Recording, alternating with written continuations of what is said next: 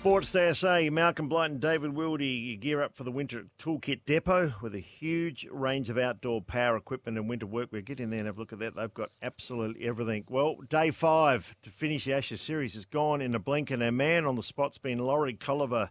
We've had the ups and downs. We've had rain. We've had brilliant cricket. We've had some, uh, I think, brain fades, if you like. But uh, what an interesting series. Loz, how are you? Uh, g'day, lads. Uh, out to go before the start of uh, the final day. We're finally getting close to the finish line, and uh, I'm good. I'm raring to go. I'm just watching the Aussie batsman in the nets, Marnus Labuschagne, Steve Smith, just having a warm up about 30 metres away, and uh, looking forward to what's going to be a great finish. The weather, of course, everyone wants to know about that, don't they? There's a 29% chance that it will rain now, an hour before start of play, and then over the next few hours, 18, 22, 17, 26 at three o'clock, there's a 60% chance of rain. And then we get to sort of later in the day at six o'clock when we could still be playing if there are delays, 11 and 7%. So we could be right down to the wire here. If we lose an hour, we can play till 7.30. So we could be right down to the wire here with Australia needing uh, just under 250 to win, and England, of course, needing 10 wickets, and of course the draw, which would make the series go Australia's way 2 1. Lawrie, I just can't believe what you just said then. Uh, there was a 29% chance of rain, not 28, not 30, 29% exactly. Who the hell that's is the doing BBC. That's, oh, that's the BBC for you. Fair I mean, I Yeah, love no, numbers. I, love numbers. I love percentages, but 29?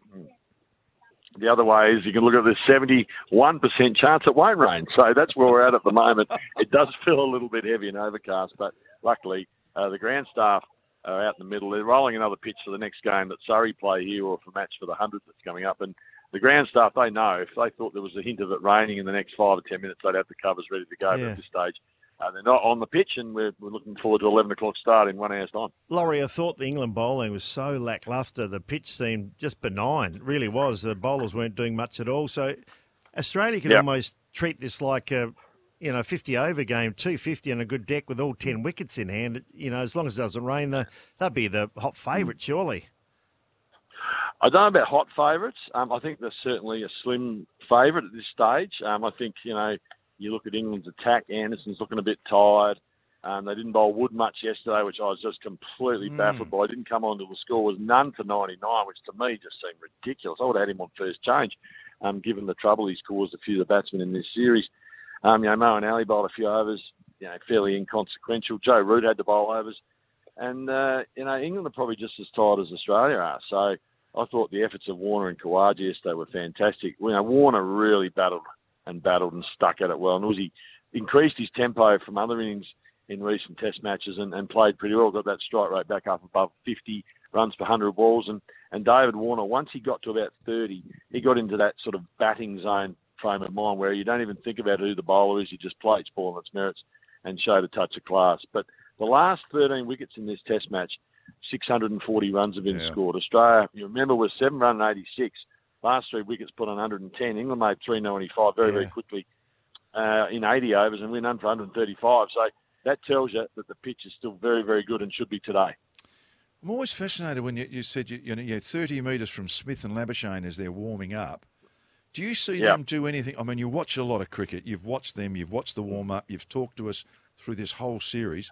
Do you see them do Yeah. anything different? Is it- is it just this is what we do? This is how we do it. This is how long we do it for? Do they do they do anything different? Meticulous. yeah. I, I think in the past I've just sort of noted that they're in the nets and haven't watched them closely. But as the series has gone on, and as sort of we've had our bit of battle to try and get a decent, you know, first inning scores over 300, I've actually watched a bit closer. And well, Marnus is here now. He's just having a bit of a, a throw down from Michael Di Venuto. Steve Smith was practicing some pull shots earlier. Put him on. I think it's about getting.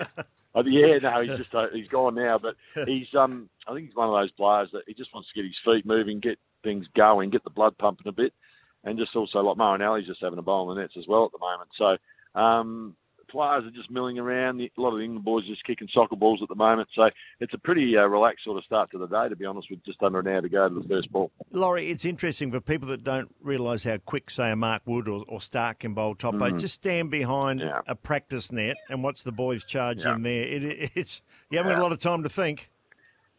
It's a bit like when you sit up high in the stand and watch him, and he does seem very, very quick at times. But then if you're at ground level, uh, like we are here at the moment, uh, and it just flies through, and, and it's like I suppose when a car goes past you at 90 mile an hour when you're at ground level.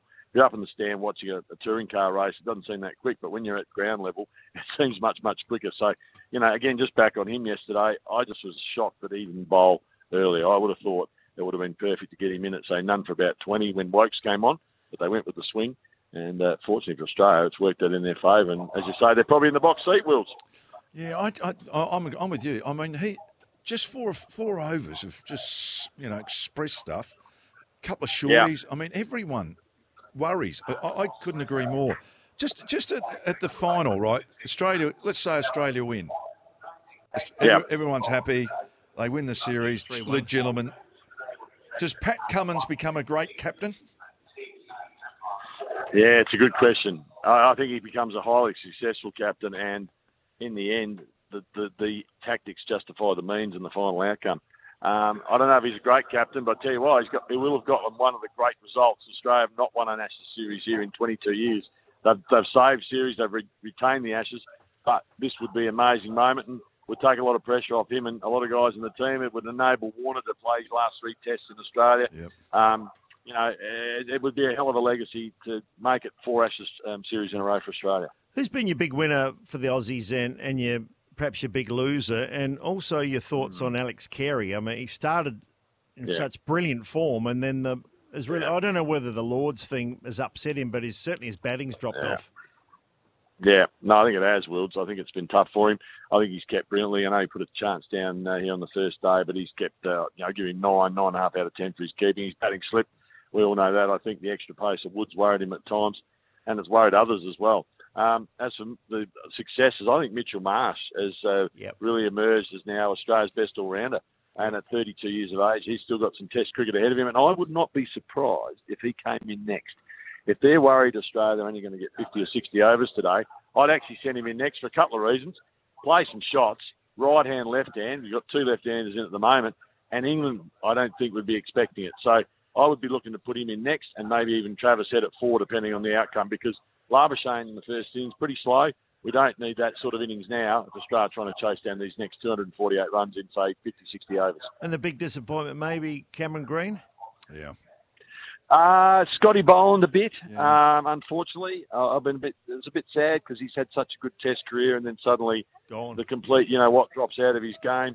Um, apart from that, probably, um, you know, Greeny, yes, a bit disappointing, but a big learning curve for him. He's only young and he'll, he'll bounce back. And I think for England, uh, you know, you look at, um, you know, Crawley's performance uh, in the last couple of tests, and I think uh, Stuart Broad, unbelievable. What a great career mm. he's had. He's going to go out in the high. And the other disappointments, I think James Anderson, five wickets at about 80. Can he do something today?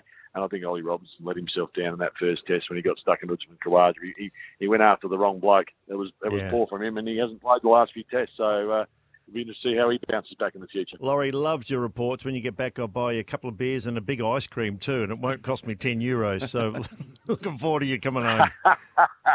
It's always a pleasure talking to you, Blakes, and looking forward to getting back. Cheers. Lawrie Colliver there. Uh, what about that? I'm 30 metres away from Marnus Labuschagne. Yeah, and know. I think your point you make, Bloody, I reckon they would be meticulous, do everything Yeah. methodically. Yeah. They don't leave anything for chance, No. do they? And wouldn't you buy Lawrie a duck wrap? He seemed to like them. Oh, he likes everything. He he's likes the biggest food eater. He posts all these things on social media of all the stuff he's eaten. He's, he's unbelievable. Great bloke, but he knows his cricket Yeah, of course he does. absolutely back Yeah. and front. So you going Australia tonight? Yes, I am. So am I. I think Australia needing 250. The weather could be kind and uh, it's going to come right down to the wire. He even said Mitch Marsh might come in at first drop. Uh, coming up shortly, Mark Bigley. It is 6.39.